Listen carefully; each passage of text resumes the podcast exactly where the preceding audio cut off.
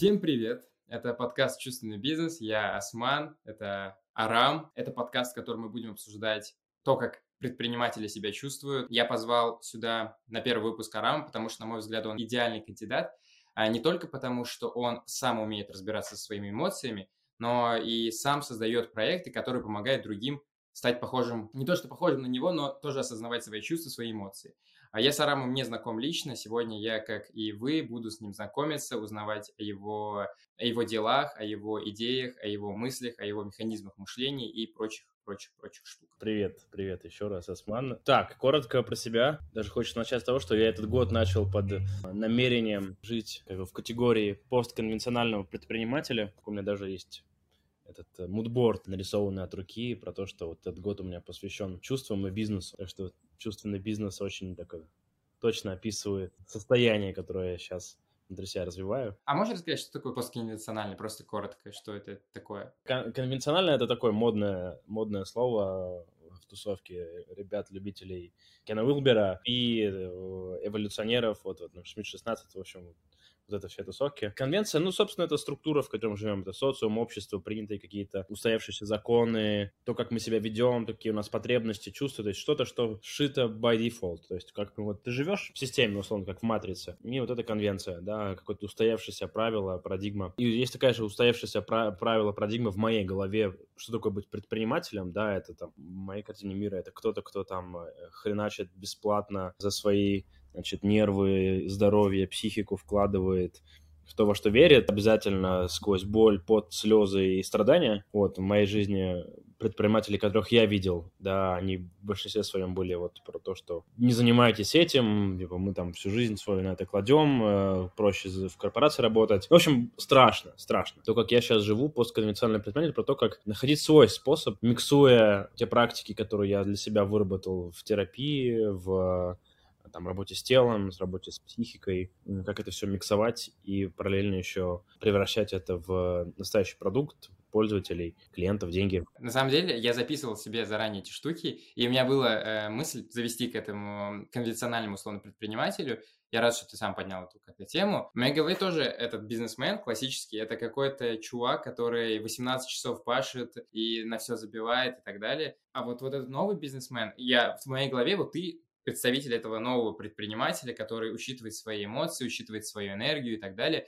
Но у меня вопрос возникает, насколько ты в это веришь, и есть ли у тебя опыт, который тебе подсказывает, что ты на правильном пути? Я просто, когда думаю о своих эмоциях, о том, что мне нужно там чуть сбавить темп, обороты, сразу всплывает в голове тысяча примеров, почему так не надо делать, там, не знаю, слова разных предпринимателей, больших, крепких мужиков, которые говорят, нет, так не надо делать. Там, словно Мартина Идена вспоминаю, который говорит, там, надо 5 часов в день спать и все остальное время работать. И это примеры, которые доказывают, что надо быть конвенциональным. А вот что тебе доказывает, что не надо быть конвенциональным? Что можно быть по-другому и все равно быть успешным? Ну, я бы убрал здесь слово «доказывает». Вот если идти в категорию доказывают, то тогда напряжение возникает. Есть какая-то позиция, ее условно нужно ее разрушить, знаешь, доказательством. Буквально пару часов э, про это говорил со своим товарищем, то, что для меня, э, как для предпринимателя, сейчас важнее стать предпринимателем, нежели продукт сделать. Потому что у меня пока не получается. Я где-то месяцев 8 э, работал над продуктом, не получилось. Начал рефлексировать, что, что случилось, там, почему разошлась команда, почему не получилось быстро запуститься, почему так много было э, какой-то излишней рефлексии, в которую убегали от того, чтобы действовать. И пришел к тому, что на самом деле предпринимательство — это просто возможность пережевывать, находиться таком состоянии, ресурсном состоянии, в той неизвестности, которое это решение уйти в неизвестность дает. Ну, то есть ты идешь в неизвестность абсолютно, тотально. Каждое утро просыпаешься с мыслью, так, надо сегодня вот это сделать, вот это сделать и вот это сделать. Но вполне вероятно, что я типа с голоду помру и нищим останусь. Окей, как мне с этим? И иду рефлексировать на эту тему, что вчера я вот так вот решил, так с собой договорился, что я, если останусь нищим и голодным, вот так вот сделаю, там, x, x действий сделаю. А сегодня ну, это же не работает. Сегодня нужно снова к себе вернуться, снова к себе прислушаться. И таким образом пришел к выводу, что для меня постконвенциональный предприниматель – это человек, который не делит работу, жизнь, знаешь, вот, и пришел с работы, значит, в 6 вечера и начал жить. Вот у тебя есть 4 часа там до сна, там на жизнь, вот, и живешь. Выходные наступили, о, наконец-то, вот теперь два дня поживу. Нет, для меня это про то, чтобы э, про то, что я вот много, пять, сколько, пять лет почти развивал внутри какие-то структуры, опоры в психотерапии, занимался йогой, там на Випассану ездил, скоро снова поеду. В общем, это все про то, чтобы внутри себя, знаешь, какую-то структуру создать, на которую можешь опереться. И в какой-то момент эта штука, она как такой шарик, расширяется, расширяется, расширяется. И вот она уже на пару миллиметров, как будто вот больше, чем мое физическое тело. И я как бы на это могу опереться, что-то вовне сделать. Это первое да, что помогает мне. Второе, э, ты меня спросил, был ли у меня опыт. Э, вот последние два года я выезды организовываю. Наверное, видел. Вот. Да, конечно. Вот, и там почти 60 тысяч долларов на этом заработал, что довольно неплохо. Реальности этих денег у меня в кармане нету, да, они давно проедены, а, как бы там на расходы какие-то, ну, в общем, их нету. Но сам факт делать такой ретро, посмотреть, оказывается, да, у меня нету ни сайта, ничего, ну, то есть я могу зарабатывать деньги. Ну, то есть в голове есть это доказать. Ну, я, я не буду говорить доказать, опыт, короче говоря. Да, вот это ощущение, что прикольно, можно, все это началось вот с того, что, опа, я организовал терапевтическую группу, в которую начал ходить, вижу, что туда ходят люди, там я как аналитик маркетинговый, продуктовый такой, опа, ретеншн хороший, ребята по полгода ходят каждые две недели, там, условно, терапевт зарабатывает за один сеанс, там, на три часа зарабатывает, там, 30-40 тысяч рублей, вот, я ему три группы таких собрал. По сути, то есть, там, за полгода, каждый, каждый выходный он зарабатывает 90 тысяч рублей, там, минимум, а, неплохо очень даже нехоро... ну, такие прикольные. Если терапевт 90 тысяч за выходные, там 180 э, значит, э,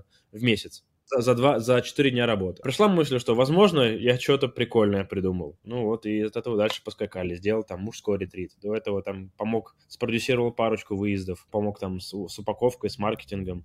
А, мне за это бесплатно выезд дали. Я такой, о, прикольно. Я тут человеку выручку на там пол ляма сделал и сам приехал. А может быть, я сам выезд сделаю, и эти полляма сам заработаю. Получилось первый раз, второй раз, третий. Вот, сейчас уже, типа, девятый, что ли. Вот я через, через 4 дня еду в Турцию. Меня один яхтинг-ретрит и второй яхтинг. Вот, но и это помогает опереться, что ты можешь зарабатывать, но это не бизнес. А почему это не бизнес? Потому что это скорее предпринимательство, это скорее вот, э, я имею в виду, это скорее ремесло, вот даже вот так вот, какое-то такое хобби, которое приносит деньги. То есть я не вижу способа, даже, даже не чувствую потребности это скейлить, превращать в такой большой продукт бизнес, потому что как только я пытался это сделать, у меня пропадало вдохновение этим заниматься. То есть вот все, что связано с ретритами, мне хочется поехать куда-то, и я появилось желание, я знаю, что я это могу сделать, и я это делаю тут же в эту секунду организовываю, уже на опыте какие-то штуки проворачиваю и иду отдыхаю. Как только я начинаю делать бизнес-план, не знаю, там, сетапить какие-то новые выезды, заниматься маркетингом, продажами, я начинаю сыпаться, потому что я к этому начинаю относиться по-другому. А, но ты вот говорил, что новый бизнесмен, условно, новый предприниматель не разделяет жизнь, работу, но тут, получается, есть все-таки разделение между тем, что это приносит удовольствие, и тем, что это, ну, работа. Ну, как будто бы. И мне так ощущается. Я не, я не понимаю сейчас, как это масштабировать так, чтобы это приносило достаточный доход, чтобы я этим занимался глубоко. А, нет, понимаю, потому что я, это аудитория людей, которые ко мне ездят, это небольшая аудитория, это люди, которые достаточно хорошие деньги зарабатывают. Сейчас как бы со всеми событиями, которые в мире происходят, эти люди с работы уходят, переезжают в другие страны, ну то есть типа появляются проблемы с оплатами, с логистикой. То есть мы там в большой минус ушли с э, этими выездами, которые сейчас будут, потому что два раза меняли локацию, попали на штрафы, на фи, но, в общем, это операционный и сложный бизнес. Им, им прям нужно хотеть заниматься, а мне хочется заниматься при условии, что какой-то ну, обратная связь в виде средств на существование будет достаточно, чтобы получать удовольствие, потому что когда ты много работаешь, в итоге там остаешься по нулям или чуть-чуть совсем зарабатываешь, тебе просто нужно счета закрывать, да? И я понял. Тяжело вдохновляться этим. А чем ты сейчас занимаешься? У тебя, получается, есть тех стартап, который ты сейчас делаешь? Да, это я сейчас в первый раз на паблик рассказываю Тебе ок вообще рассказывать про это? Ну или можем... Да, да, да, да, да. Э, мы делаем э, продукт, который поможет прокачивать навык языка ненасильственного общения. То есть взяли за опору, э, за фундамент ННО, угу. и сейчас э, смотрим, какие бизнес-модели можно сделать с той технологией, которую мы придумали, и сейчас тестим. Мы сделали искусственный интеллект, который может распознавать. И сделали сейчас слишком большое Прототип. Да, то есть мы поняли, как технологически это сделать, сейчас делаем, пока вот не потестили еще э, на этапе на этапе, а как, как на это юзеры среагируют. Но идея в этом. А почему это вообще важно? Ну, ННО, я там, условно, знаю примерно, что это такое. Почему ты это хочешь создать? Почему ты вообще этим занимаешься сейчас? Этот, этот продукт вышел из пивота прошлого. То есть мы делали агрегатор marketplace э, ретрит-центров, такой инструмент облегчения той операционной деятельности по ретритам, которую я делал, потому что я там за два года набил шишек и понял, что ну, большущие проблемы там есть, которые можно решить. Но в итоге вдохновение упало, там много есть бизнес-причин, почему, в общем, мне не хочется сейчас заниматься маркетплейсом, сидя в Ереване, там, на Штаты запускать продукт офлайн ивентов довольно сложно. И рефлексируя, что же мне нравилось во всех этой истории с ретритами, с выездами, понял, что мне нравится и больше всего так кристаллизировалось, это создание крепких эмоциональных связей между людьми. То есть мы сейчас едем на яхте с ребятами 7 дней кататься. Первый день это будут абсолютно незнакомые люди. Через 7 дней очень любопытно увидеть, что это такое между ними произойдет, потому что каждый день будет рефлексии, какие-то практики, какое-то осознавание своих чувств, потребностей. То есть какая-то живая, живая структура. Единственное, она как бы не, не, не скелится, да, на английском сейчас буду говорить. Это офлайн, это время, это нужно выделить. И вот пришла гипотеза, как можно сделать что-то, что поможет эту эмоциональную связь создать между двумя людьми или помочь навык развить эту связь создавать в обычной жизни. Для меня в жизни очень большой опорой является ННО. И я вот от него отталкивался, пофантазировали, походили с моими друзьями-разработчиками и пришли к выводу, что мы, мы верим, что это скорее можно сделать. Я, я думаю, что, ну, почему-то в моей голове сложилось мнение, что ННО — это скорее про способ решения конфликтов, нежели установление глубоких каких-то эмоциональных связей.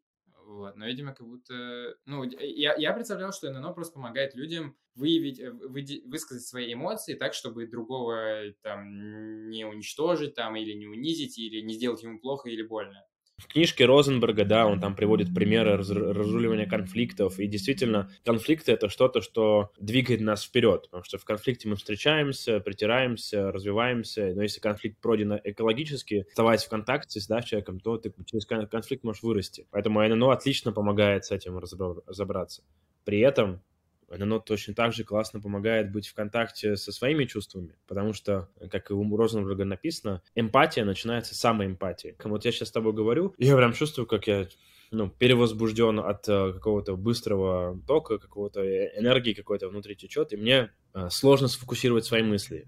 А мне сейчас важно держать какую-то одну линию да, разговора, чтобы держать фокус. Поэтому сейчас я так вот тебе это проговорил, себе сформировал просьбу замедлиться, конфликта особого нет, но есть какая-то не моя неудовлетворенная потребность. А, но про неудовлетворенные потребности. По сути, это какой-то такой очень одновременно и глубокий инструмент, его можно использовать для психотерапевтический. Я был на тренингах, где очень сложные темы на этом разбирались с помощью ННО, который там с психотерапевтом в эту глубину идешь. Есть какое-то поверхностное решение каких-то кейсов, я не знаю, на работе с начальником про промо поговорить. А ты можешь привести какой-нибудь пример из своей жизни, ну, как ты это ННО использовал? Ну, чтобы просто рассказать. Ну, такие сложные всякие рабочие разговоры, то есть, которые прям конфликты. Когда в Гугле работал, было довольно сложно на удаленке взаимодействовать с коллегами, и были случаи, когда мне ННО помогало сначала разобраться, что со мной происходит, а потом попробовать это как-то разрулить. Очень большой кусок такой рефлексии в разговоре офлайн, тет-а-тет с, с коллегами привело к тому мне, что я решил заниматься собственным бизнесом, потому что многие мои потребности по дефолту не могли быть удовлетворены работой в компании какие это потребности у тебя были, которые закрываются не наймом? Такая тотальная ответственность за все, что ты делаешь. То есть вот меня это пугает, я про это сказал, вот, наверное, 4 дня э, в неделю из трех, и мне, мне, мне страшно. Вот.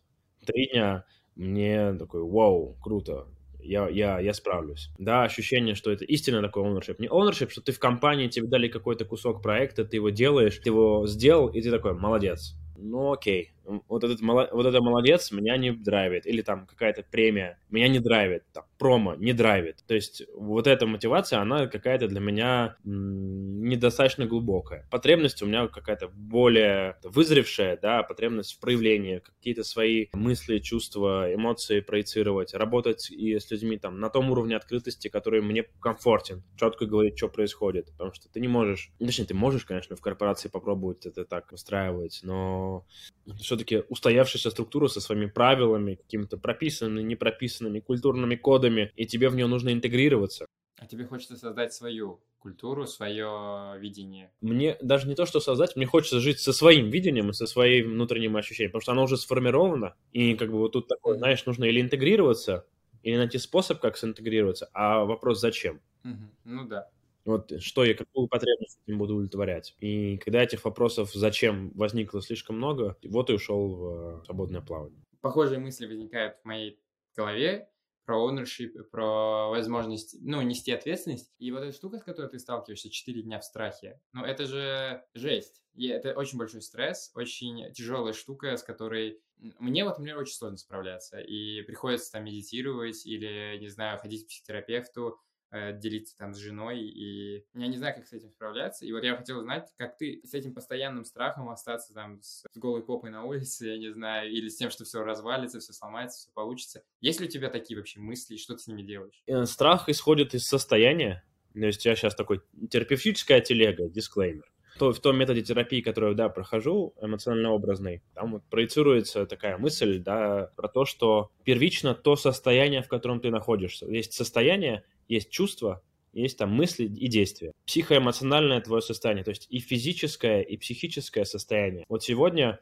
сейчас я с тобой разговариваю, я уже сколько, 19 часов 16 минут, да, по Еревану. Я довольно подуставшем состоянии и понимаю, что моя продуктивность совершенно не та, которая была с утра. И вот осознавание своего состояния, условно как в РПГ, у тебя есть такой полоска здоровья, полосочка энергии и там маны, да, как в Скариме каком. Вот, Мгм. маны и энергии там сейчас мало. Условно, нужно или закинуться супом каким-нибудь, там, пойти на кровать поспать, или что-то поделать. И вот осознавание, на каком у тебя уровне сейчас энергия, и что над каждым, условно, уровне там энергии у тебя определенные мысли, чувства, действия будут. То есть, если энергии мало, страх, который там, неизвестность, которая будет тебя окружать, она на тебя сразу спроецируется страхом, или тревогой, или еще чем-то. Ну, то есть, получается, типа, в метапозицию встаешь над собой, ну, грубо говоря, и видишь себя как героя этой жизни. Ну, и осознаешь свои ресурсы. Да, ну, если это можно назвать метапозицией, наверное, это получается метапозиция, да. То есть, как от третьего лица на себя смотрю, как на героя какого-нибудь, ну, говорю, Skyrim, очень люблю Skyrim, поэтому,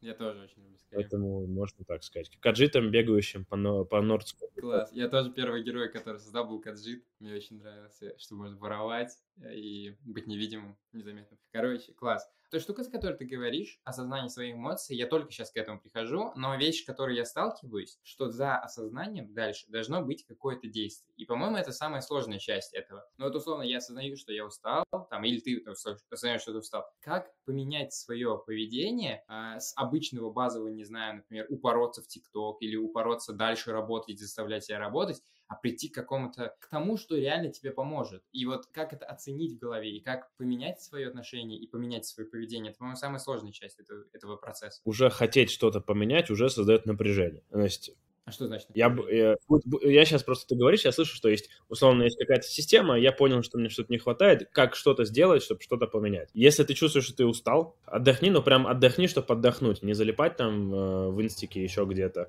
А вот я сейчас живу в Ереване, тут с горячей водой проблемы, ванных нету. В Москве я могу три раза в день пойти поваляться контрастном душе или там горячей ванне, потом типа холодной водой пооблиться. У меня прям вода супер помогает сбросить себя напряжение. Например, водичка, да, ванная. А, Ноги подержать в тазике с горячей водой перед сном – отличная штука, чтобы хорошо поспать. Телефон я стараюсь с утра, как проснусь, положить вечером куда-нибудь подальше, чтобы я не первым делом, знаешь, как тянешься, открываешься, и твой день начинается с этого голубого экрана, который выжигает тебе психику, не начинается. П- Проснулся, побежал делать свою рутину. Должна быть рутина, которая поддерживает. А у тебя она есть в твоей жизни? Как она? Я себе поставил задачу, что как предпринимателю мне совершенно необходимо быть в ресурсном состоянии, поэтому не так важно, какие задачи я по бизнесу делаю, важно, в каком состоянии я нахожусь. То есть, если я буду в ресурсном состоянии, то действие, которое я предприму, я как бы, знаешь, как это, сейчас будет немножко такая шизоидная штука, я доверяю себе в ресурсном состоянии, и поэтому я не буду предпринимать решения сейчас, в нересурсном, я просто отдохну. Пусть действует тот арам, который с утра проснется, и он точно будет лучше меня знать, как делать. Помедитирует, сходит там к терапевту, не знаю, пойдет погуляет или по йогой позанимается, он тоже вообще точно будет лучше меня знать, как делать. А как же время? Ну вот, вот ты решаешь, завтра Арам это решит, завтрашний Арам это сделает, но сегодняшнее время оно идет, и оно тратится не на то, чтобы решать что-то, или не на то, чтобы что-то создать, не на то, чтобы что-то улучшить, не знаю, вот таких нет у тебя мыслей? Ну, ты сейчас тоже говоришь, называется спешка. Ну, время идет. Если я сейчас не могу, если я сейчас чувствую, что я задолбался и устал, зачем что-то делать? Ну, это если умом объяснять, да, мы сейчас на... А на эмоциональном? Ну, если я не в ресурсном состоянии, если я устал, и буду еще и беспокоиться, что время идет, то я как бы еще, кроме того, что устал, я еще буду теперь переживать, что что-то упускаю. И мое состояние еще сильнее будет напрягаться. А честно себе признаться, окей, вот сейчас, в 7 вечера, у меня куча дел, куча всего, надо там миллион задач делать. Но если я сейчас начну их делать, если я сейчас потрачу ту энергию, которую я там не знаю, практиками накопил, то завтра я буду уставшим. А послезавтра мне придется еще сильнее себя как бы заставить, уговорить пойти там в рутину, войти заново. Потому что завтра я, скорее всего, или тяжелее встану, или могу пропустить какую-то там свою медитацию или тренировку, еще что-то. Я выпаду из режима. Короче, типа, режим важнее сдачи. Находишься в ресурсном состоянии, то как бы решение примешь. Ты не, не находишься в ресурсном состоянии, вернись в него и из него уже принимай. Если вот моменты, когда ты не идешь почему-то в ресурсное состояние, а продолжаешь. Ну, это, это я в нересурсном состоянии могу очень легко залипнуть в комп. То есть я люблю третий Warcraft, с 8 лет в него играю, и у меня очень часто, когда я уставший, я иду еще и в комп играю, еще сильнее устаю, голова начинает болеть, и с утра сложнее проснуться. А ты игр ты устаешь, получается? Ну, сейчас да. Раньше это было что-то помогало убегать от реальности и там заряжаться, казалось, да, на самом деле оказалось, что я просто убегаю от проблем. И как ты это понял, что ты убегаешь от проблем? Когда проблемы появились и появилось больше внимания к себе, я понял, так, у меня куча дела, я сижу, играю, я не могу остановиться, потому что даже там выход из игры для меня как бы стресс наново накатывает. Вот пока я играю, у меня все получается. Я играю в эту игру 20 лет. Для меня это очень понятное пространство, где мозг, о, круто, мы здесь себя чувствуем хорошо, тут, тут того победил, этого победил. Безопасность, комфорт. Да, и для меня это знак, что, окей, я в это убегаю от чего-то, а значит, я опять не встречаюсь с собой. Как ты уходишь? Вот а, ты понял, что ты убегаешь. Как ты уходишь в то, что ты от чего ты убегал? Это же очень страшно. Ну, поэтому мы убегаем от этого, то есть от этого страшного. И как в него все-таки осмелиться выключить компьютер и пойти в это страшное? Ну, не сказал бы страшно. Э, я просто понимаю, что ну, трачу время попусту и убегаю от чего-то. А если от чего-то убегаю, то у меня сразу включается такой режим охотника, разобраться, кто это, что это, кто там в кустах припрятался, взять какую-то, знаешь, подзорную трубу, посмотреть на этот страх, там, взять тетрадку, пописать, порисовать это, походить по улице, погулять, не знаю, друзьям написать, сказать, ребят, я тут, в общем, прокрастинирую, не могу ничего сделать, просто поныть есть практика потрясающая. Ты просто берешь, звонишь другу, говоришь, слушай, хочу поныть, послушай меня, пожалуйста. Не делаешь ничего, кроме как ноешь 20 минут. Уверяю, через 3 минуты начинаешь уставать от этого. Плюс, когда прям осознанно, специально ноешь, ты потом понимаешь, ну, какую-то ну, херню несу. Ну, то есть, в принципе, это все, все решаемо, просто потому что ты так скопилось, казалось нерешаемым, в клубок такой собралось. То есть, вы, то, что выходит наружу, оно меньше, чем оно есть внутри. Да. Ну, я как такой склонный к драматизации, невротичный очень такой драматизации, то есть что-то случилось, я такой, о, это все катастрофа. Вот у меня есть такая штука с детства, она там от родителей, да, пришла. Культурная тоже такая тема, потому что я с, из Армении. В, в нашем регионе принято чуть-чуть преувеличивать то, что происходит. Вот. Это мешает. Поэтому я и говорю, что рутина помогает быть в ресурсном состоянии и отделять зерна от плевел. Вот тут как бы вот реальная ситуация, которая случилась, а вот тут ты тут, не знаю, сверху такой бабл настроил фантазии своих, что все плохо. А это же очень удобная штука, как бы, если все плохо, то мне плохо, то ребята, поддержите, помогите. Вот, я такой весь... Бедный, загнанный. Бедный, да. Это манипуляция, просто такой способ управления э, реальностью через, через манипуляцию. В какой-то момент в моей жизни это было действительно эффективно. Я в школе там крутил, вертел родителями, друзьями, вообще всем, всем кем мог. Сейчас понимаю, что те ценности и те мои потребности, которые я хочу себя культивировать, они противоречат устоявшейся вот этой тенденции драматизировать, и поэтому приходится выбирать, да. Uh-huh.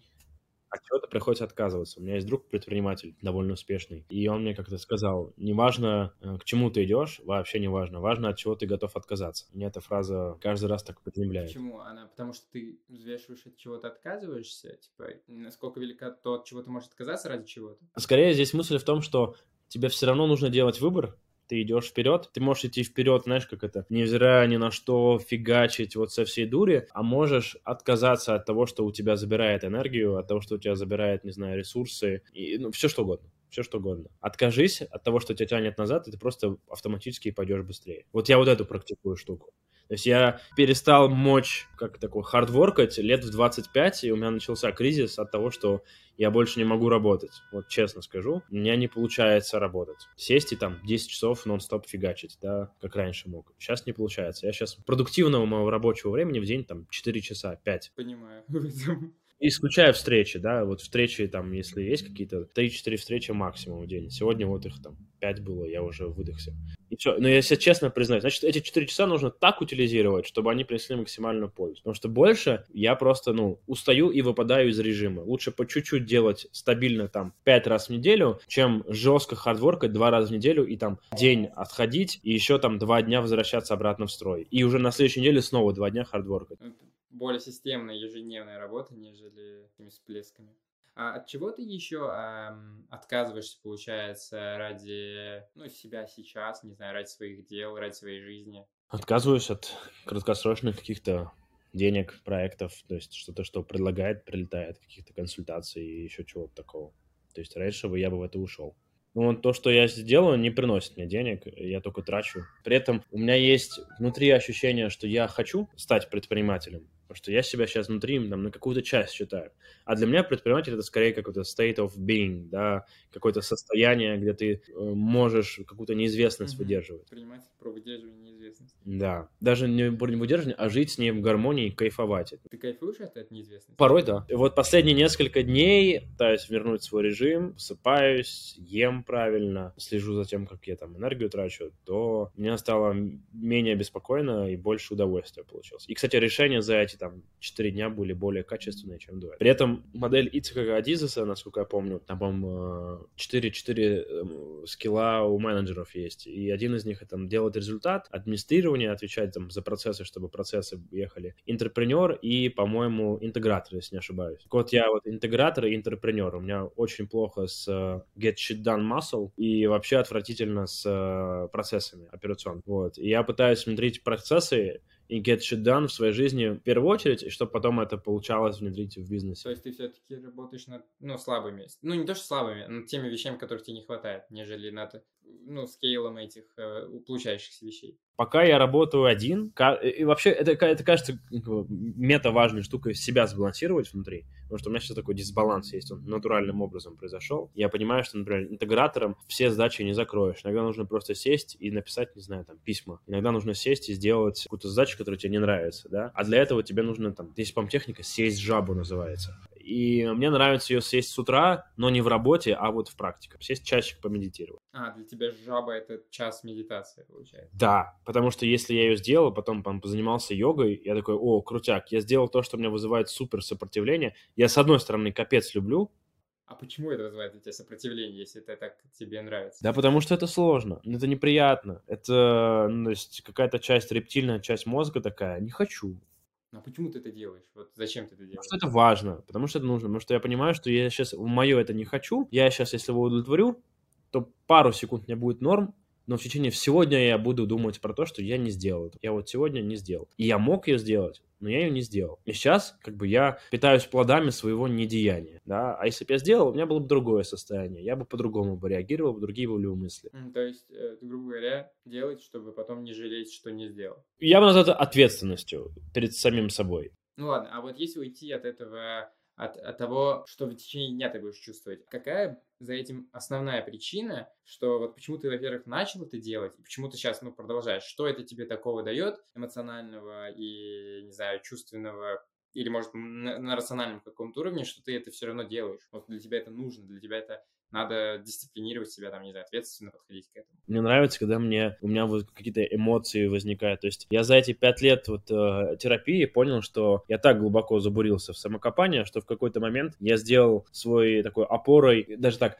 я получаю удовольствие, когда что-то сложное со мной происходит, какие-то эмоции, в этом году э, это был, наверное, даже он сейчас продолжается этот год, это был самый сложный год в моей жизни, потому что я уволился за там, месяц до Нового года с работы, потом у меня скончалась мама, потом началась э, как бы вся эта геополитическая э, заваруха, потому что в Ереван народ начал приезжать. Ну, то есть, как бы, я не смог нормально, спокойно поработать, ну, до, наверное, июня. То есть, я особо даже не работал. Все, что мы делали по предыдущему продукту, это мы там сделали за май, июнь, за апрель, май, июнь, и там июнь прям ударная работа. А делаю это потому, что искренне хочу жить в достатке, искренне хочу быть здоровым, прям хочу, я себе прям желаю этого, иметь столько средств, чтобы можно было реализовывать те штуки, которые мне интересны. Вот я хочу построить ретрит-центр в Армении, и хочу построить его свои деньги. Хочу там иметь возможность творить те вещи, которые мне, мне хочется, мне, мне нравятся. И для этого нужно соответствовать этому. То есть нельзя просто, вот я, я хочу ретрит-центр, окей. Можно хотеть, можно про это думать, а можно еще и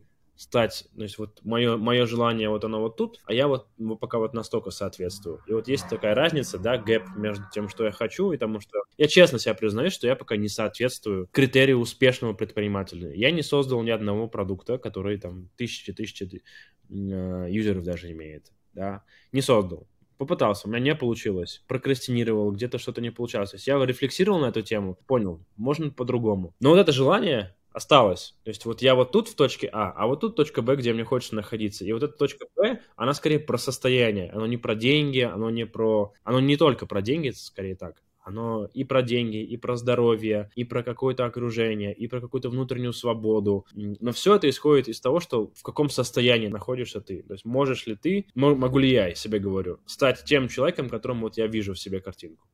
А каким человеком ты себя видишь? Более уверенным, более мужественным. Да, те мужественные качества, которые я себя хочу развить, э, они мне важны и нужны. То есть в мужестве я вкладываю смелость, э, решимость, такую мудрость, э, да, идти в, идти в страх, идти в то, что пугает, идти в то, что неизведанное, непонятное. Мужчины, которые лидер, да, мне, это, мне эта роль нравится, я все признаюсь, что мне нравится что-то там вести вперед за собой людей, вдохновлять, а чтобы вести с собой людей и вдохновлять, они тебя считывают, особенно те продукты, которые там мне хочется строить, оно, они тоже про контакт, про эмоциональный, но люди тебя считывают, если ты будешь не соответствовать тому, что ты говоришь, будет неконгруентно, и люди подумают, ну, и сразу будет видно, что ты, в общем... Не тот, кем являешься. Не тот, кем являешься, поэтому я хочу являться тем, кем хочу являться, а пока я им не являюсь, и поэтому mm-hmm. я себе честно признаюсь, что я не являюсь тем, кем хочу являться. И для этого мне нужно X там вещей сделать. Что парадоксально, в тот момент, когда я себе в этом признаюсь, я сразу в это состояние там впадаю на какое-то время и могу из него посмотреть, что мне еще предстоит сделать. То есть такое искреннее принятие того, что ты как личность на каком-то этапе этого пути находишься. Круто, круто. Но я, я, честно говоря, в тебе вижу этого человека, о котором ты говоришь, почему-то, не знаю. Может, потому что ты им хочешь быть, и это все равно в тебе отображается некоторый спектр, и круто. Порассуждать хотелось бы, знаешь, о чем? Что мы же говорим, по сути, не о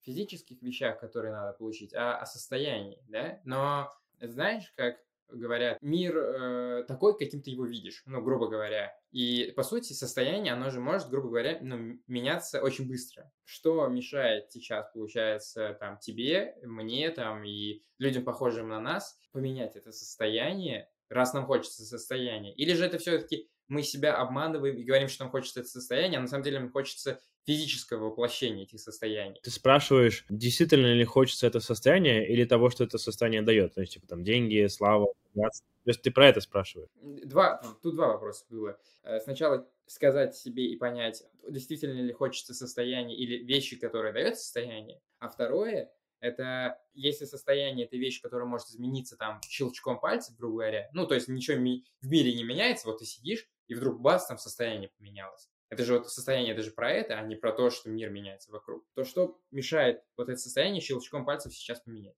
Ничего. Твое желание и мое желание. Я просто недостаточно этого хочу. Я в этом все признаюсь. Если бы ты действительно этого хотел настолько, чтобы не мог без этого жить, то у тебя бы это было бы. И я себе в этом тоже признаюсь. То есть я... Очень классный вопрос. Научиться хотеть так, чтобы это превращалось в действие. Но чтобы это хотеть было, нужно убрать все, что мешает этому хотеть. Потому что сложно вот так вот взять, э, напрячься и захотеть миллиардную компанию. Э, хотеть можно, но получить нельзя. Ну, э, это же не про хотеть. Типа, тот, кто получил что-то, он этого хотел но не каждый, кто хотел это, тот его получил. Ну, то есть, типа, это разные множества получается. Блин, похоже на цитату Кличко. Ну, я надеюсь, что... Да, это... Не каждый, кто хотел, тот получил, а кто получил, тот хотел. Да, да. Ну, короче, типа, не, не связанные вещи как будто бы, знаешь, типа, тот, кто получает и хочет, это разные, короче, вещи. Они не прямо пропорциональны, не обратно пропорциональны. Они вообще не связаны между собой, как будто бы даже. Хотя, с другой стороны, наверное, есть в этом сила и желание. Человек сильного желания получит то, что он хочет. Я не знаю, как ответить на вопрос. Я не понял, вопрос ли это вообще. Мысль хорошая. Я на нее э, откликнуться вот так вот, потому что вопрос я не понял. Я пробовал хотеть, отталкиваться, это такая ментальная конструкция, я чего-то хочу, и я к этому иду. У меня не получается. То есть мое «хочу» чаще всего какая-то брехня оно хочу не потому, что я прям истинно этого хочу, а потому что есть какой-то травма этого хочу. Не знаю, там, хочу много денег, потому что мне страшно остаться э, там голодным, страшно остаться исключенным из общества, из социума, не ходить на тусовки. То есть я не искренне хочу денег, мне-то, в принципе, деньги не нужны. А что ты хочешь искренне тогда? Нет, я про то, я вот про концепцию, про гипотетическую ситуацию. Так-то и нужны, конечно, на что жить-то. Но вообще вот эта потребность в деньгах, у меня был такой период жизни, когда я получал такое, ну, чуть ли не сексуальное удовольствие, когда у меня зарплата капала на, на карточку. Знаешь, смс раньше приходила. Угу. Сейчас уже не приходит. Сейчас приходит.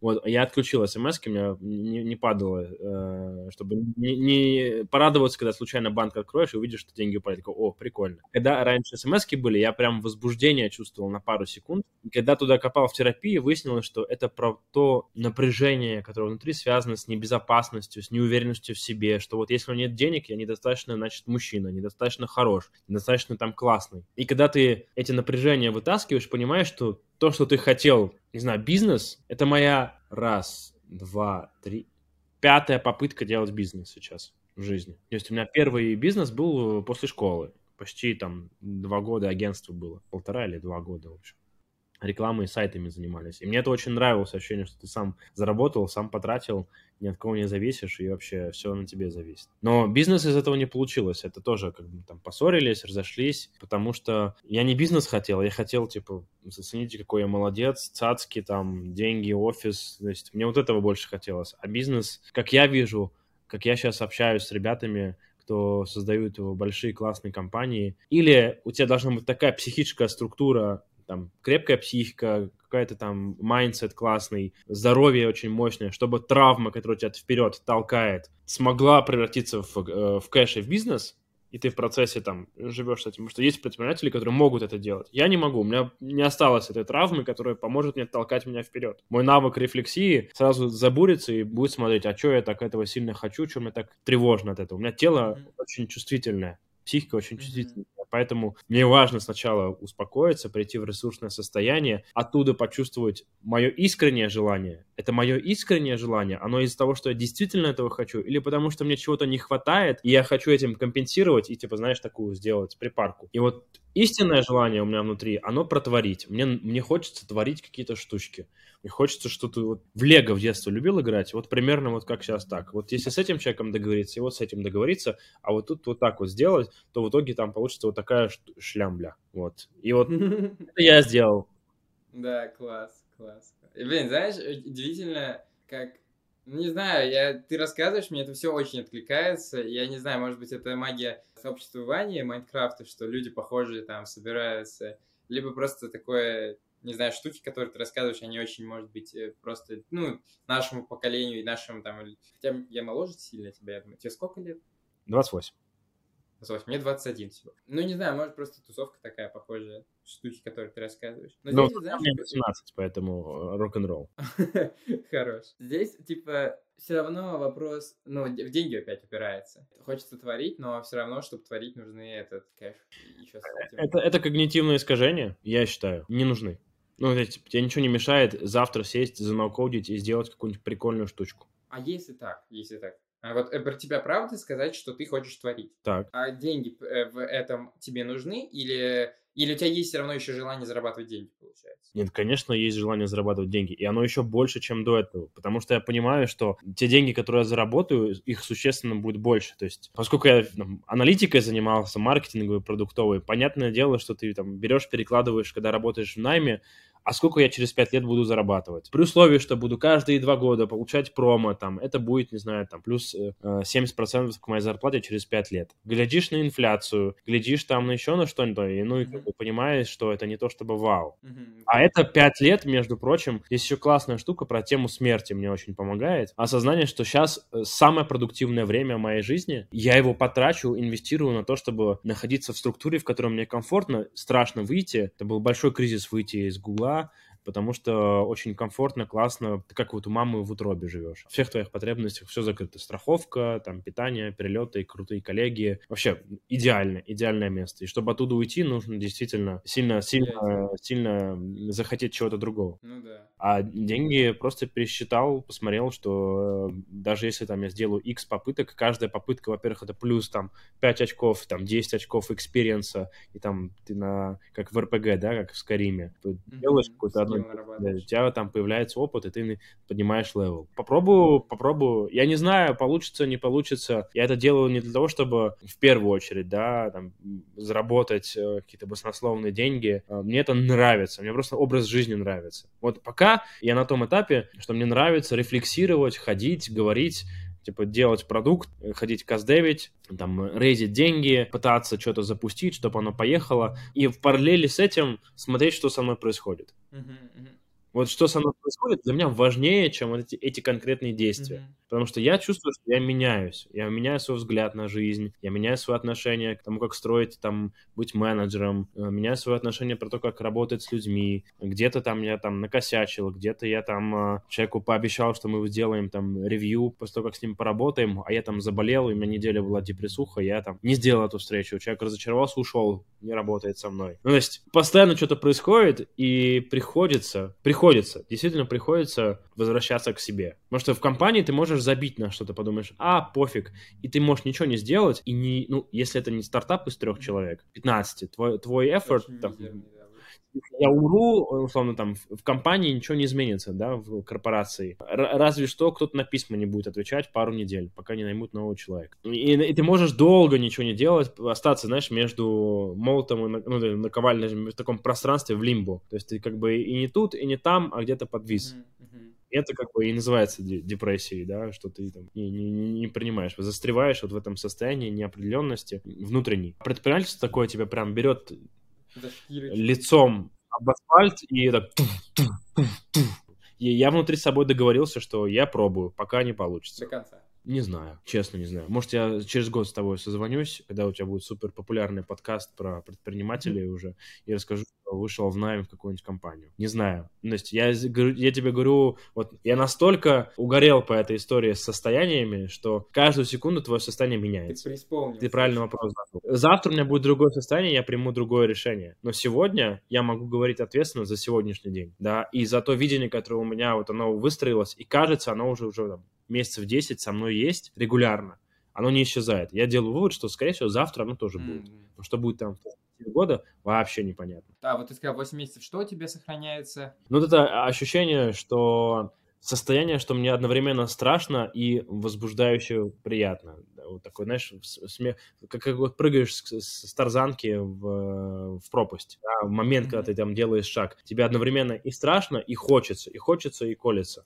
Вот это вот ну, я понял. По, по, такая, типа, качели, идет бычок. Качается вот между этими двумя штуками. Прикольно, круто, круто. Я, я живу в этом тоже сейчас. Но я меньше, чем 8 месяцев. Последний месяц, наверное, 3. А вот что у тебя происходит, с, знаешь, с планами? Мне интересно. Как ты к этому относишься? Вот ты говорил про дисциплины, про э, режим важнее задачи, условно. И что вот в... Какое место в твоей системе там координат в твоей голове имеет вот план, что, что есть ли этому место там, как ты, или ты живешь вот, как ты себя утром почувствовал, так я себя и буду там, условно, как Мутовин рассказывал, или вроде Мутовин, что он утром просыпается и думает, чем я хочу заняться, вот чувствами, типа, и потом делает это. Процентов на 80 так, процентов на 20 у меня там в голове так, у нас нужно как можно быстрее за две недели сделать продукт, если мы за две недели не релизимся и не фигачим, значит, как бы мы херню страдаем, это не нужно делать. Вот, как можно это сделать за две недели очень быстро и, типа, минимум ресурсов. Просыпаюсь с утра, смотрю на встречи, так, окей, сегодня у меня вот тут звонок, тут звонок, тут звонок. Потом смотрю в документ, типа, что у меня там, какие у меня мысли,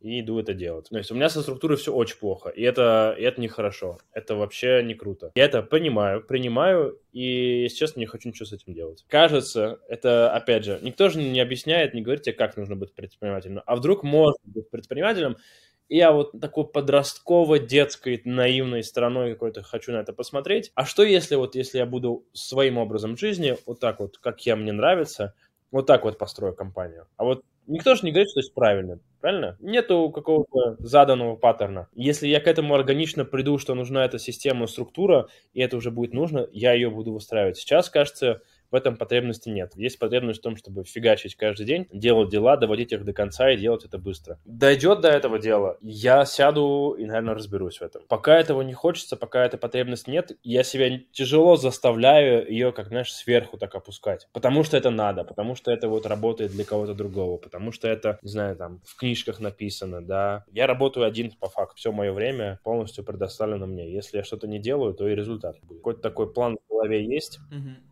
у меня план такой, чтобы на ближайший месяц закрыть все истории с ретритами, отдохнуть хорошенько, и вот там в сентябре сгонять еще на Випасану, еще себя прокопать. Так, знаешь... А в какой момент можно остановиться с этими? Или это ты видишь как lifestyle такой. Я это вижу как lifestyle. Lifelong, э, так сказать. Я вижу это как lifestyle. То есть я подсел на это. Я подсел на то, чтобы становиться внутри эффективнее, чувствовать себя. Вот последняя випасана, где я был в мае этого года в, в Армении, она меня вообще перековала как личность. Я понял, что я просидел два часа, по-моему, 15 или 20 минут не шевелясь, просто медитируя, там, сложив руки в мудры. Я бы не шевелился, я помню это ощущение, когда после первого часа я такой, вау, я могу еще посидеть, медитировать, не шевелиться. Я уже не чувствую все тело, у меня все онемело. Потом прошел второй час, и мне уже такой... Я... Мне было больно, потом я думаю, я наблюдаю боль, я смотрю боль, боль потом проходит, потом приходит еще что-то, потом щекотно, потом какие-то воспоминания. То есть все, что в моей ежедневной жизни постоянно происходит со мной, концентрировано в таком маленьком отрезке двух часов и там 10 дней суммарно, да, оно мне подсветило, что усталости не существует вообще. А что? Усталость это типа концепция ума. Если у тебя рука отвалилась, упала, то что это?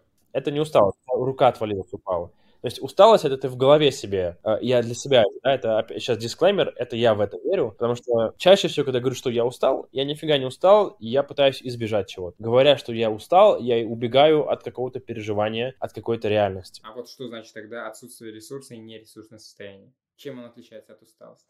Э, что сейчас моего внимания недостаточно, чтобы переварить ту, ту штуку, которая пришла. То есть внимание как, как а, острое копье, да, оно сейчас затупилось, его нужно заострить. А у меня моего силы духа сейчас не хватит его заострить. Лучше пойти поспать, восстановиться и там заново попробовать. Но если нужно, в крайней ситуации, я соберусь и сделаю. То есть это такая тоже, знаешь, штука. И так, и так. Мне понравилось, как ты рассказал про Випассану. Я ни разу никогда вообще в такие практики не влезал духовные и вообще медитативные. А что из этого ты бы посоветовал попробовать и почему вообще? Я бы не каждому советовал Випассану. Я советовал бы каждому хоть раз в жизни его пройти, но как это, как в меме про афганскую войну, поговорив с психологом перед этим, потому что может всякое случиться. Вот моя первая випасана была жутчайшей. Похлеще любых психоделиков у меня было там 5 или 6 дней нон-стоп галлюцинаций, бэт-трип какой-то такой эндогенный случился. Я, я там кошмары, у меня был сонный паралич, открывал глаза во время сонного паралича и видел, как у меня глючит, у меня из живота ползут пауки к моему рту. То есть вообще кошмар, кошмар, кошмар был. В тот момент я просто на силе воли дошел эту випасану до конца, ну и понял, что в моей голове какая-то дичь творится. То есть ни разу до этого с собой так не сталкивался. Тут столкнулся, понял, что там такое напряжение, такая вообще тревога, такая там жесть. Это надо разгребать. И вот следующие там три года, с 19 года по 21 22 да, все, что я делал, это было по то, чтобы разгребать всю эту жесть, которая в моей голове была. Второй раз я пошел. Тоже было сложно, потому что у меня там скончалась мама за полтора месяца, за два месяца до этого. Я прошел переживать это горе, встречаться с этим один на один, потому что, опять же, правильно сказал, про времени нету. Я это использую про то, что в контексте того, что нет времени долго переживать, горевать, не знаю, э, мучиться, страдать. То есть мне не хочется. Мне хочется решить это внутри, много переживаний. Я иду на Випассану, 10 дней только этим занимаюсь. Только разруливаю, что у меня там внутри. Потом оттуда выхожу, счастливый, помыл голову, да, принял душ. И в процессе еще про себя очень много осознал, понял. А вот ты говоришь, три года ты потом разбирался с тем, что ты узнал во время первой випассаны. Что в итоге ты узнал, ну, про себя такого? Про то, что у меня этот... Uh, my brain is fucked up, я по-английски скажу. У меня ментальная часть моя полностью не соответствовала тому, что я хочу. То есть появилось какое-то взрослое понимание, как мне хочется жить, а вот водные вообще не соответствуют этому. И с этим нужно что-то делать. Типа, я могу на это забить и жить как жил, но я не смогу так жить, потому что я буду уже понимать, что у меня была возможность это как-то изменить, а я не стал. И вот этот страх... Открыл ящик Пандоры. Да, я уже открыл ящик Пандоры, его уже не развидеть. Можно делать долгий вид, но потом делаешь э, вид, что этого не происходит, знаешь, напряжение собирается, собирается, собирается, и в какой-то момент я такой, все, больше не могу, и там спринт, ухожу в лес на 4 дня без еды, один в Тверском лесу сижу и, в общем, нахожусь Жесть. в какой-то такой точке. Что, что я... самое сложное было вот в этом, в твоем брейн, э, в твоем мозге самое такое, ну, если ты вообще хочешь говорить об этом, я думаю, объем травм, который у меня был с детства связанных, объем э, травм и таких глубоких привязанностей к родителям, э, моделей, которые я выработал как автоматизмы, да, очень часто в детстве жаловался, что мне было плохо, даже когда мне не было плохо, чтобы получить то, что я хотел. И в какой-то момент мой мозг научился считывать эмоции людей и умело манипулировать, в общем, разными состояниями. Это было настолько эффективно, что вот это стало там частью моей жизни. А сейчас это не работает, сейчас это мне не нравится, сейчас это мне не подходит, но это уже настолько глубокая штука, что ее нужно там выкорчевывать годами. Да, и просто продолжаю выкорчевывать, она как бы просто так никуда не исчезнет. Много всего, ну, то есть, типа, в основном все, что в психотерапии говорятся, да, из детства, из подростковый возраст, с 20 лет тоже там всякая-всякая дичь была. Плюс э, всякие эзотерические штуки из прошлых жизней тоже такие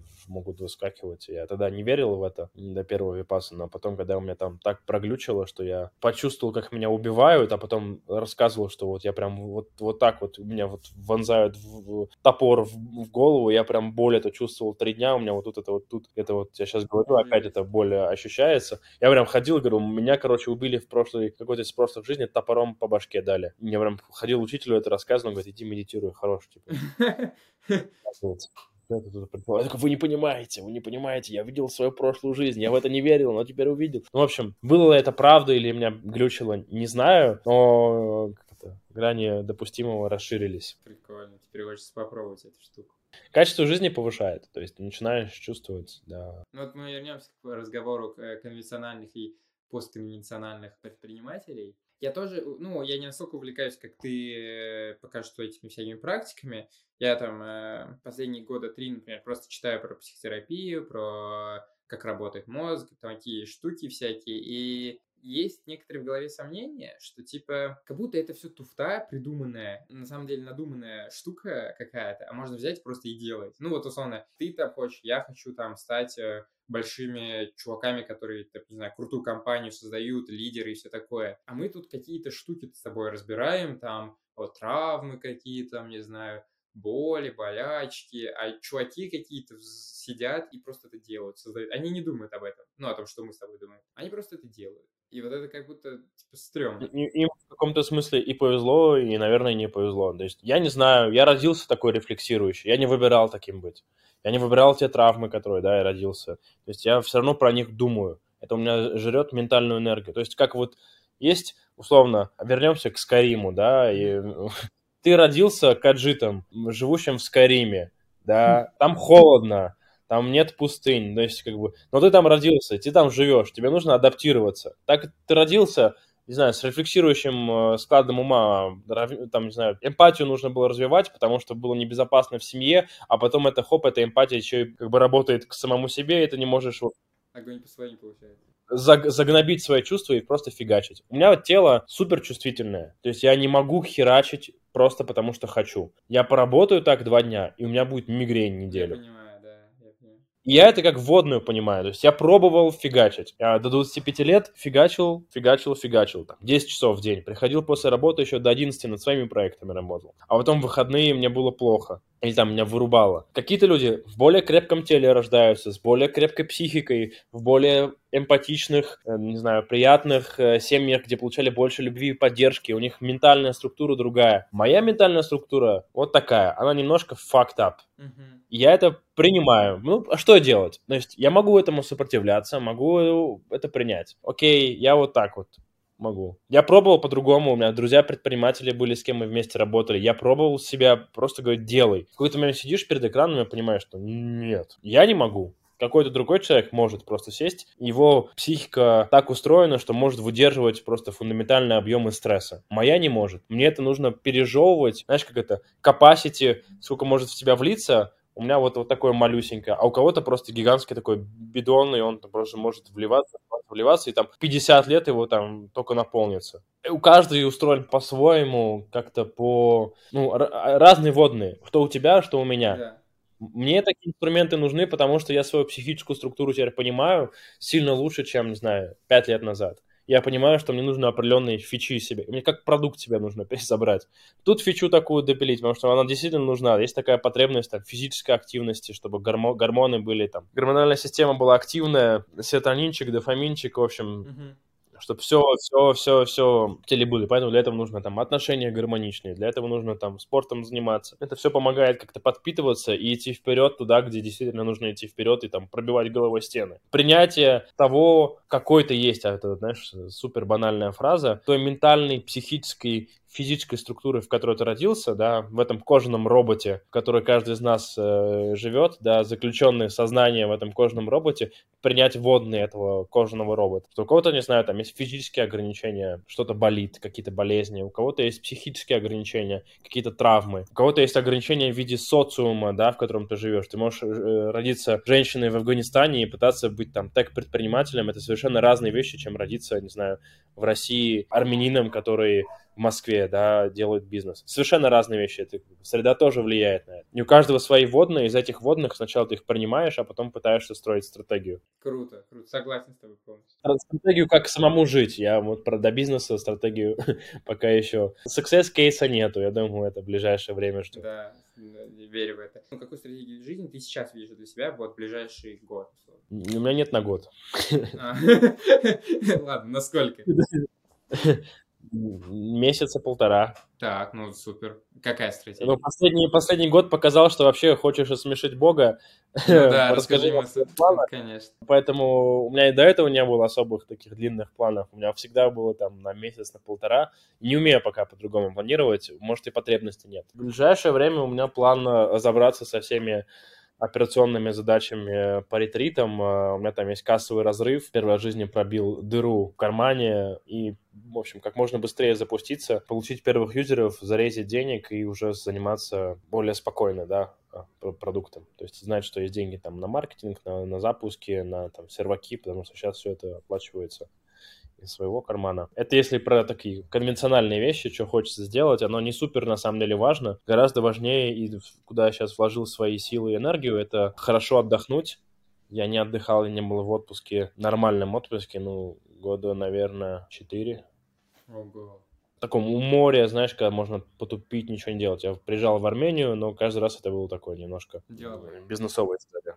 Да, тут, тут как бы по-другому отдыхаешь. Тут напряженная была ситуация. В 2020 году, в 2021 тоже была напряженная ситуация, поэтому я тоже не, не особо отдыхал. Мне нужно перезагрузиться, мне нужно себя пересобрать, потом випасана, на которую я планирую тоже как следует побыть собой и понять, куда я иду в этой жизни, потому что есть у меня одна э, крамольная мысль, что это все предпринимательство, это мой способ избежать каких-то моих еще более глубинных потребностей, что на випасане последние я вдруг получил такой невероятный кайф, такой покой ощутил во время медитации, что мне захотелось всю жизнь посвятить этому. Вот. И эта мысль меня так подъедает, как, как э, термиты, не знаю, подъедают основание здания. Вот она меня также подъедает. Мне хочется это тоже поисследовать, потому что нет внутри настолько стопроцентного твердого ощущения, что то, куда я сейчас иду, это прям действительно я этого хочу. То есть мне нужно поисследовать мое «хочу» еще глубже, копнуть еще в него. Дальше еще дальше. Вот. И я уверен, там дно есть, потому что в других своих вопросах я там доходил до там, где уже вот снизу не стучат.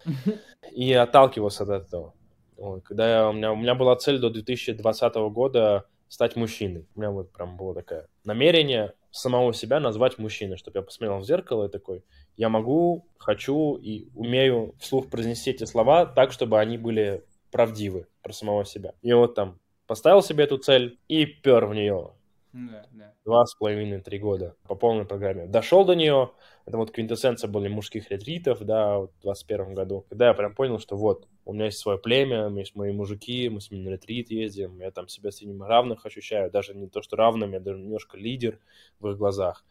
Вот эти штуки дали мне опору, а чувствовать, что я вот прошлый майлстоун выполнен, у меня там стоит галочка. Сейчас новый майлстоун, предпринимательство, но при этом рядом с ним еще есть другая гомольная мысль, которую хочется исследовать. Разобраться, выдохнуть и уже потом нон-стоп делать, делать, делать, делать, потому что сейчас энергия для действия появилась. Круто. Я желаю тебе этот майлстон тоже пройти. Я вот предыдущий майлстон у меня уже еще три вопроса создал. А вот кто такой мужчина, который ты хотел стать? Что тебя теперь ты можешь... Ну, почему ты можешь себя назвать мужчиной сейчас? Это про состояние.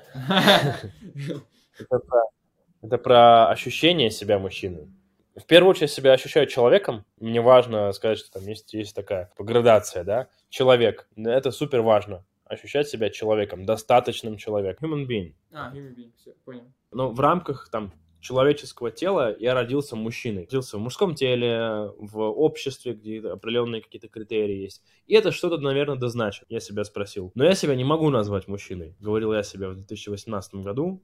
И мне очень хочется себя таковым называть и чувствовать, потому что в этом состоянии хочу жить. Вот это было мое настоящее хочу. Вот это хочу, я еще выяснял, что я этого хочу там почти год. Когда выяснил, уже начал к этому хочу идти уже семимильными быстрыми шагами. Это вот возвращаясь к твоему топику про чего ты истинно хочешь, да? Когда ты этого чего ты истинно хочешь, ты кайфуешь и от процесса, и от результата. А когда хотелка такая, типа хотелка э, поверхностная, ты кайфуешь только от результата. В процессе тебе может быть неприятно, там больно, ты себя заставляешь это, может идти через силу. А я кайфовал, то есть я ездил на свое посвящение в мужчины в Тверской лес, на 7 дней мы ездили mm-hmm. вот э, с Сашей Буторином на Vision Quest. С младшим братом мы ездили пройти свое посвящение, да, провели там 4,5 суток в диком лесу Тверском, там медведи, кабаны бегают, волки бегают. И я там один в палатке без еды там провел четыре с половиной суток. Но я это провел, потому что я очень хотел стать мужчиной. Я прям такой, так, я настолько хочу стать мужчиной, что я готов встретить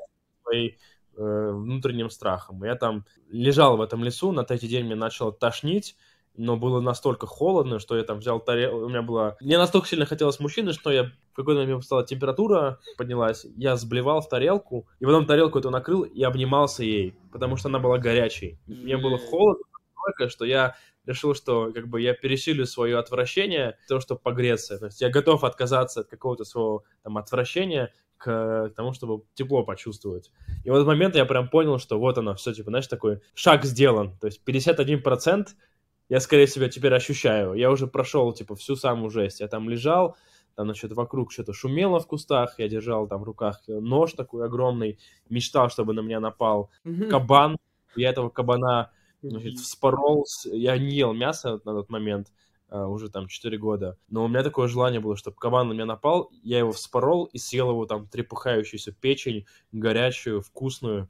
Ну, то есть сумасшедшие мысли были в моей голове. Ну да. Я понял, вот он я внутри, да, я вот настолько себя внутри не чувствовал, не осознавал, что ну вот сейчас из меня уже лезет в стрессовую такую ситуацию, прям показываются какие-то мои очень глубокие части. Не стать мужчиной, это было про это. Если вот просто срезюмировать, быть мужчиной это... Эмоциональное состояние, психоэмоциональное состояние. То есть для меня быть мужчиной это значит э, нести ответственность за собственную жизнь, нести ответственность за свою жизнь, за жизнь своих близких, быть смелым идти в неизвестность, быть достаточно смелым находиться в этой неизвестности, да, притворять то, что ты хочешь и видишь, ощущаешь внутри себя в жизнь вокруг, применять для этого там силу, да, внутреннюю, чтобы это стало явью. Любить свое тело, свою психику, себя, своих близких, беречь их, жертвовать, ну, если как бы отказываться от чего-то такого детского, поверхностного, подросткового, долгосрочных целей. То есть глобально быть мужчиной для меня это тотальная ответственность. Такая тотальная, полностью ответственность за собственную жизнь. Но на самом деле, и это я сейчас говорю быть мужчиной, но это вообще быть человеком взрослым.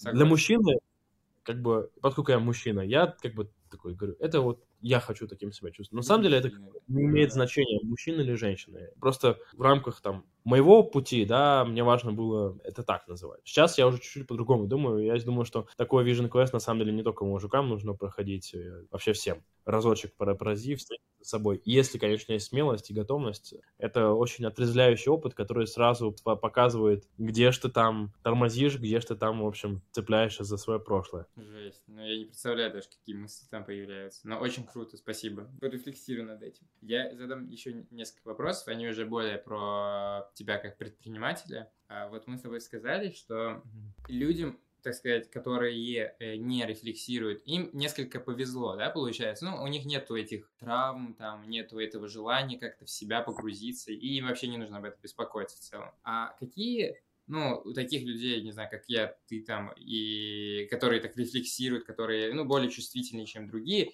какие у нас есть бенефиты перед людьми, у которых э, нет этих, грубо говоря, травматических проблем со своим внутренним миром. Есть ли хоть что-то в этом более положительно именно точки, с точки зрения бизнеса? Я не думаю, что у них нет травм. Все мы травмированы. Просто мы по-разному наши травмы, проекции наших травм, какие-то навыки, какие-то привычки они по-разному сформировались в силу рандомных обстоятельств, да. У меня сформировалась привычка с детства, если мне что-то говорят нельзя, я это наперекор возьму и сделаю, и сделаю так, как я хочу это потом превратилось вот то, что я сейчас вот такой человек стал. Мне говорили стать экономистом, я там, я стану палеонтологом. Я не выбирал эту, эту черту характера, она в раннем детстве появилась. И кажется, ребята, которые по-другому подходят э, предпринимательству, у них просто другое строение психики. Порой я им завидую, что у них есть возможность не быть такими эмпатичными и просто делать дела, э, как, знаешь, рубануть э, сук и идти дальше. Мне для этого приходится какую-то работу над собой проводить. Но этот навык, он как бы... Это, это можно научиться. То есть, если я хочу этому научиться, я этому научусь. Быть там резким, быстрым, точным, да, выносливым. Кто-то по дефолту это умеет, кто-то не умеет. А вот эти ребята чаще всего, по моему опыту, у них меньше эмпатия развита, меньше понимания там глубинных потребностей там людей вокруг развито. И продукты они уже другие строят. То есть я предпринимательство отчасти ушел, потому что мне некуда на самом деле устроиться на работу. То есть, а, а кто я вот сейчас, вот после, после всего, что со мной произошло, куда я могу устроиться? Не знаю. То есть аналитиком не хочу, да, продуктом тоже не хочу еще. То есть мне там будут говорить, вот твоя команда разработки, еще что-то, еще. Ну, то есть также у этих ребят просто другой, другой сетап навыков. Ну, вот какой навык отличает и который, какой навык тебе кажется, тебе помогает больше, ну, и того, такой навык у них нет. Ну, какой-то, что это? Ну, я не знаю, ну, с кем сравниваем, мне не нравится сравнивать. Я могу про свою сильную сторону сказать, я умею хорошо продавать. Отлично. Я получаю удовольствие от продаж. Для меня продажа это что-то, любое практически действие в жизни. То есть э, это про продажи, это про то, что найти контакт между людьми. Да, есть мои интересы, есть мои потребности, есть интересы и потребности другого человека. И как сделать так, чтобы мы встретились и произошла магия контакта. Только магия контакта, где еще какая-то финансовая часть какая-то ценность еще происходит обмен. Мне это очень нравится. И поэтому я погрузился вот в работу с эмпатией, со всем этим, потому что мне нравится продавать. И в большей части все, что я делаю, это продаю. Круто. Я, это как раз тот вопрос, который я еще тебе хотел сказать, ну, задать. Вот ты как продукт, что у тебя самое крутое, что ты умеешь? Ну, ты, собственно, ответил про продажи. А как научиться продавать? Не знаю, я никогда не учился этому. Мне просто нравится общаться с людьми. У меня нарциссическая форма психики, да, я там не истинный нарцисс, то есть это было бы совсем жестко, я бы не смог так рефлексировать про себя. Но какие-то нарциссические проявления у меня определенно есть. Это чисто психика так сформировалась. Люблю быть в центре внимания, люблю, когда все делают, как я хочу. Ну, то есть вот, вот такие штуки, можно их не замечать, игнорировать, тогда это будет твоей тенью, а можно это увидеть, признаться в себе и дать этому свет. Ну, то есть хороший продажник человек, это который любит там connection между людьми. Хотя сейчас, сейчас говорю хороший продажник. Я не знаю, кто такой хороший продажник. То есть, честно, я никогда не нанимал продажников, никогда не взаимодействовал с ними. Как человек, который там занимается менеджментом людей. У меня не такой большой опыт менеджмента людей, поэтому я не знаю. То есть, кажется, продажник тот, кто может донести четко собеседнику, что его потребности он может удовлетворить и там удовлетворить тем или иным продуктом. Он четко видит это лучше, чем тот, кто перед ним сидит. Когда у тебя это получается, ты можешь донести свою ценность, тебе за это заплатят. Спасибо, спасибо. Как себя чувствуешь? Я подустал, чувствую, много-много-много говорил, порой где-то говорил быстро. Вот. Э, кажется, не хватает контакта из-за того, что мы через экран разговариваем. Угу. Такие разговоры отлично заходят, когда ты говоришь э, вживую, да, потому что синий этот да. экран, он сильно глаза э, выматывает, устаешь, психика устает. Вот. Поэтому я эту всю удаленку терпеть просто не мог на удаленке работать. 24 на 7 сидишь у экрана, потом да. научишься у экрана, там работаешь, в общем. Удаленка сильно поменяла, мне кажется, мир. Теперь уже это базово, люди могут дома сидеть одни и работать с другими людьми. Ну, далеко, не находясь с ними в контакте. Мне еще, я еще никогда не работал в офисе. Типа, mm-hmm. я попал на первую работу, когда она, ну, все это уже зак- закончилось, грубо говоря, офлайновая работа, и началась эра Zoom и Slack, я не знаю, и все. Даже интересно, каково это было. Я помню эти времена. Это было хорошо? А, мне больше нравилось. Ну и живой контакт. Вот, можно поговорить, походить, то есть его ты там настоящие классные штуки узнаешь, когда курилку условно вышел или там на обеде сидишь с коллегами, разговариваешь. Вот там вот жизнь вся начинается. А работа? Ну, а где работа начинается? Не, в офисе, но я к тому, что вот эта магия, магия, не знаю, так это чего-то нам учишься новому, какие-то обретаешь нетворк, э, связи, взаимодействие с людьми вживую, оно, конечно, гораздо лучше, чем для меня. То есть я не могу на удаленке работать, и мне не нравится, я, я не буду работать на удаленке, и мне не нравится строить компанию на удаленке. Хочется вживую сидеть и возможность. Вот тут, вот тут как бы мне важно свою потребность быть в контакте удовлетворять. Через экран это очень сложно. Я понимаю, да, тут сложно. А вот ты сказал про, кстати, про контакт, компанию, мне стало интересно, а какая идеальная компания твоего будущего, ну, в которое ты создал? Не знаю. Я так не думаю. Э, ну, типа, я про такие штуки не думаю. Вообще не думаю. То есть, вот, как бы, у меня туда даже энергия не течет. Идеальная компания, словно есть какая-то картинка. Кажется, идеальная компания та, в которой будет работать, зарабатывать деньги и давать возможность людям жить счастливо. То есть удовлетворять свои потребности, и при этом это не будет э, сжирать их душу, соответствовать их ценностям. Для меня, как я вначале сказал, работа и жизнь — это все равно один кусок такой большой. Ты, ты живешь. Если разделять, то будет сложно. Поэтому будет классно для меня удовлетворять свои потребности и на работе, и вне работы, и чтобы это было такой, знаешь, нон-стоп такой штукой. Если другим людям также будет заходить, то это будет классно. Но в первую очередь это делаю для себя.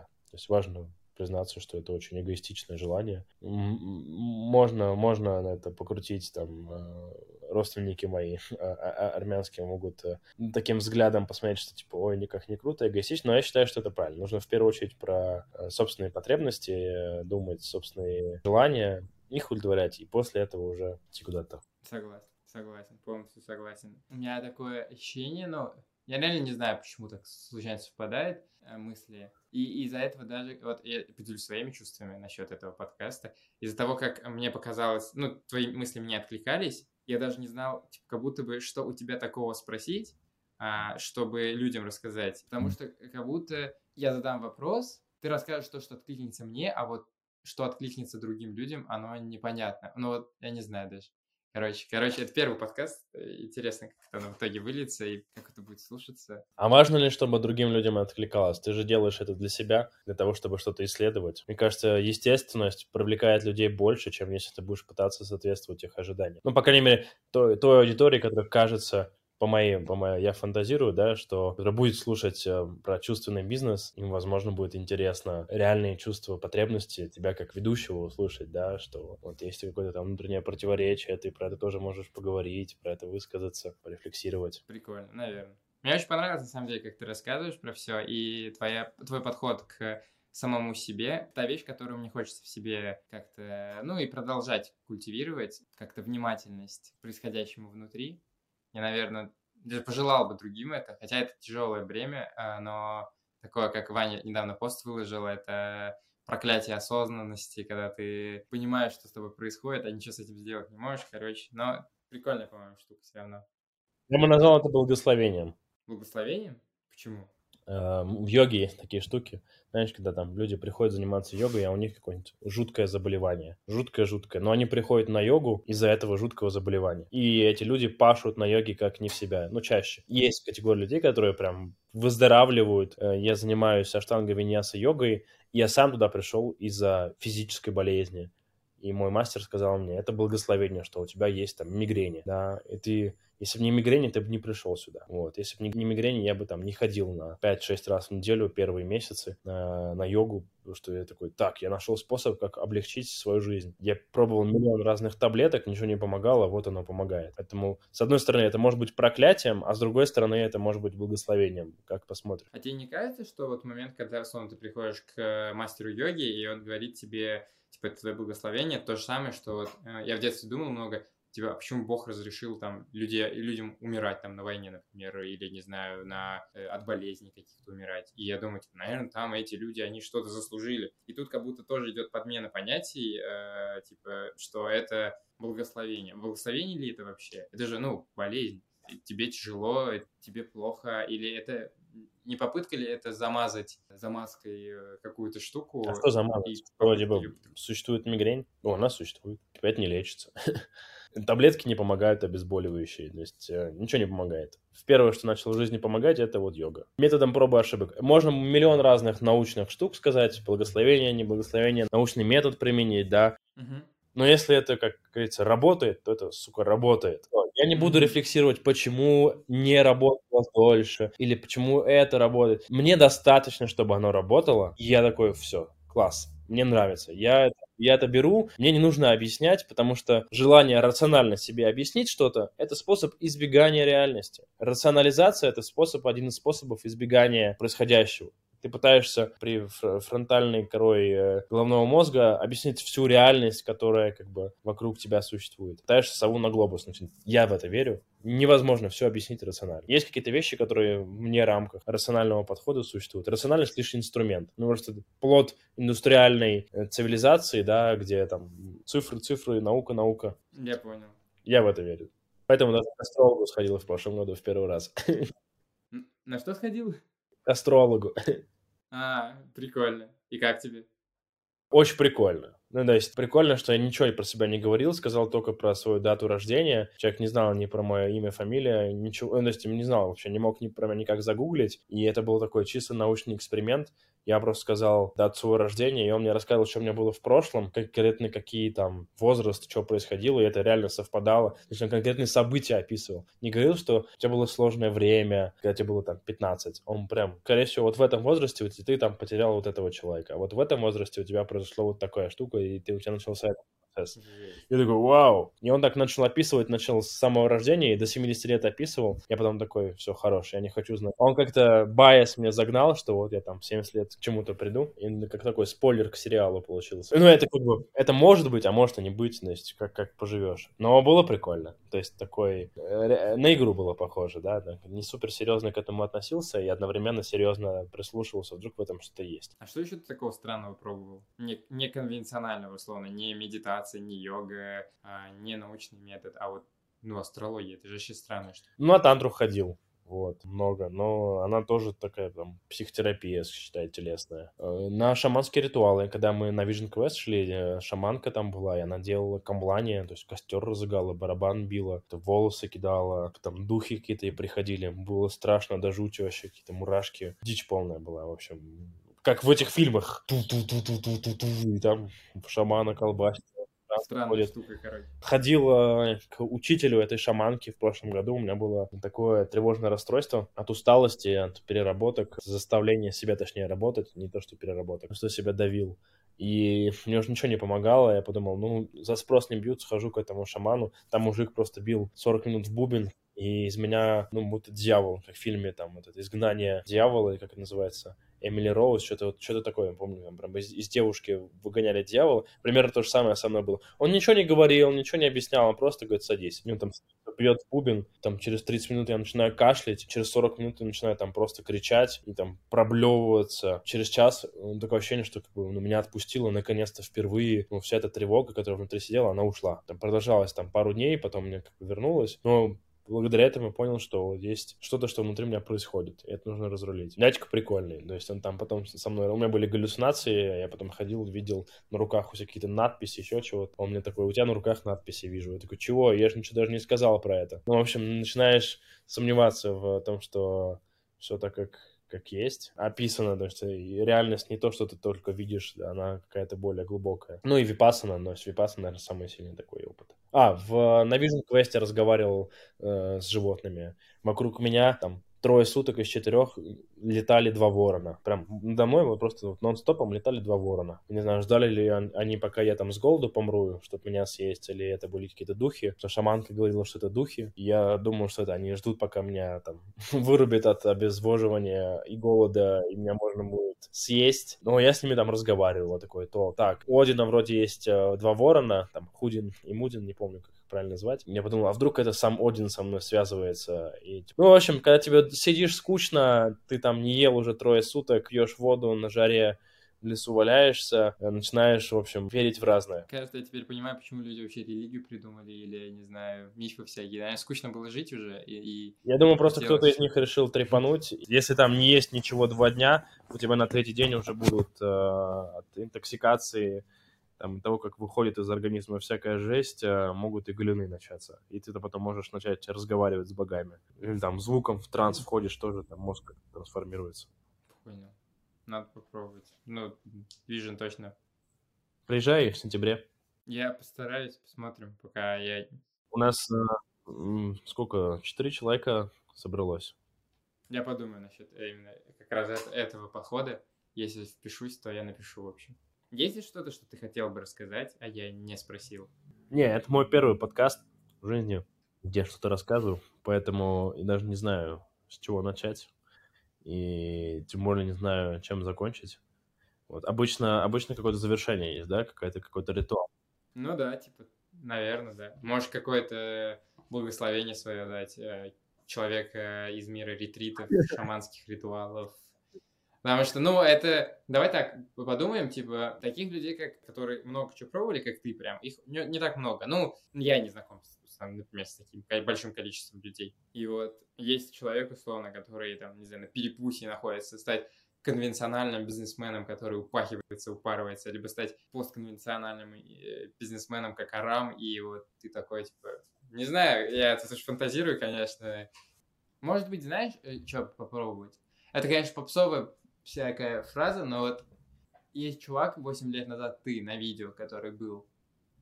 И вот...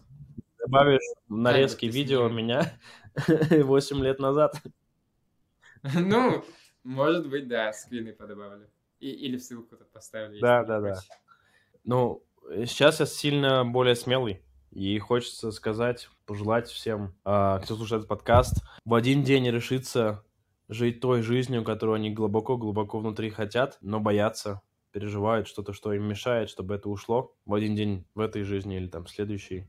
Начать жить на сто процентов, на полную, так как вот хочется перед сном, ты ложишься, думаешь, а что, если я был бы там рок-звездой? А что, если бы вот я сейчас взял, решился бы и начал делать то, что мне нравится, даже не не, не обладая определенным там skillset ом, hard skill ами, я не знаю, еще чем-то. Просто взять и решиться. Жить той жизнью, о которой глубоко в душе хочется жить. Я думаю, людей многих останавливает то, получит ли они это или нет. Вот ты как думаешь, прав, правдива ли фраза, что еще тот всегда найдет, или, или, или нет? Или это ошибка выжившего, и в мире так не случается? Я иррациональный человек. Я, типа, не тот, который там может какие-то научные сейчас тебе статьи скинуть и сказать, что вот так вот, вот так вот ресерчи говорят. Я считаю, что есть что-то, чего я хочу, есть что-то, чего-то я боюсь, и важно спокойно относиться, такой, знаешь, вот дзен-буддийским спокойствием относиться к тому, что у тебя все получится. Вот прям просто представь себе прям в эту секунду, Давай вот так вот завершим. Таким упражнением. Я его проделываю довольно часто, как такой чекап самого себя. Представь себе сейчас на секунду, что ты получил все, что хотел. Вот все твои желания, они исполнились, ты пришел туда, куда хотел. Да, время всем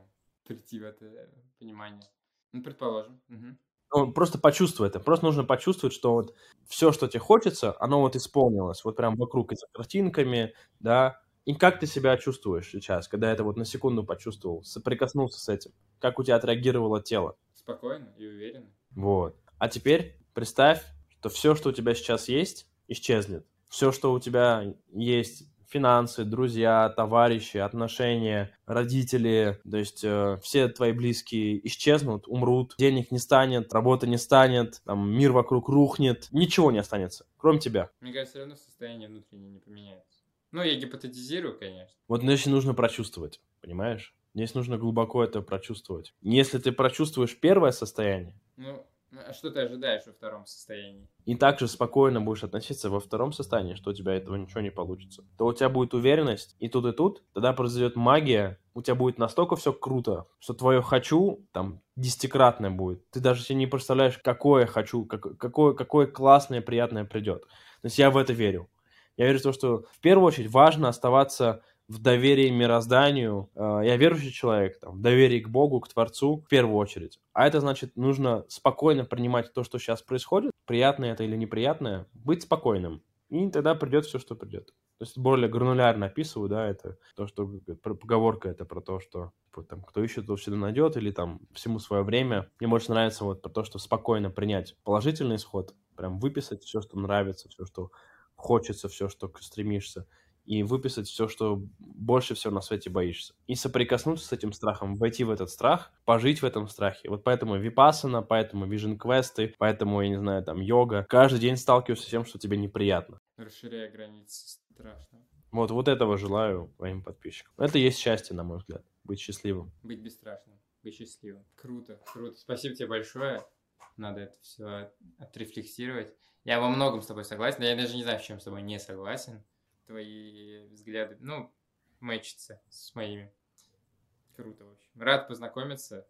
Я желаю, да. чтобы тебя с твоим проектом все круто получилось, чтобы через год я уже а не только я был успешный подкастер, но и ты был успешный предприниматель, который всем расскажет, чуваки, я на своем этом вайбе осознанности, смотрите, на IPO выхожу тут. Чем черт не шутит, как говорится. Но, в общем, круто будет показать изменения там через год, условно. Да, да, да, будет классно. Будет классно увидеть, что будет через год. Вообще непонятно. Посмотрим. Посмотрим, да. чем этот год обернется. Да, благодарю тебя тоже. Было круто. Просто был бы рад, короче, комментариям разным, потому что первый раз записывал подкаст. Мне любопытно, как я буду его, буду, буду ли я его монтировать, или я его залью одним куском двухчасовым, и будут ли его люди вообще до этого момента досматривать. Но как оно будет, так оно и будет. Уверенность во всем. Все, всем, э, всем чао, какао, и желаю того же, что пожелал вам Арам. Пока.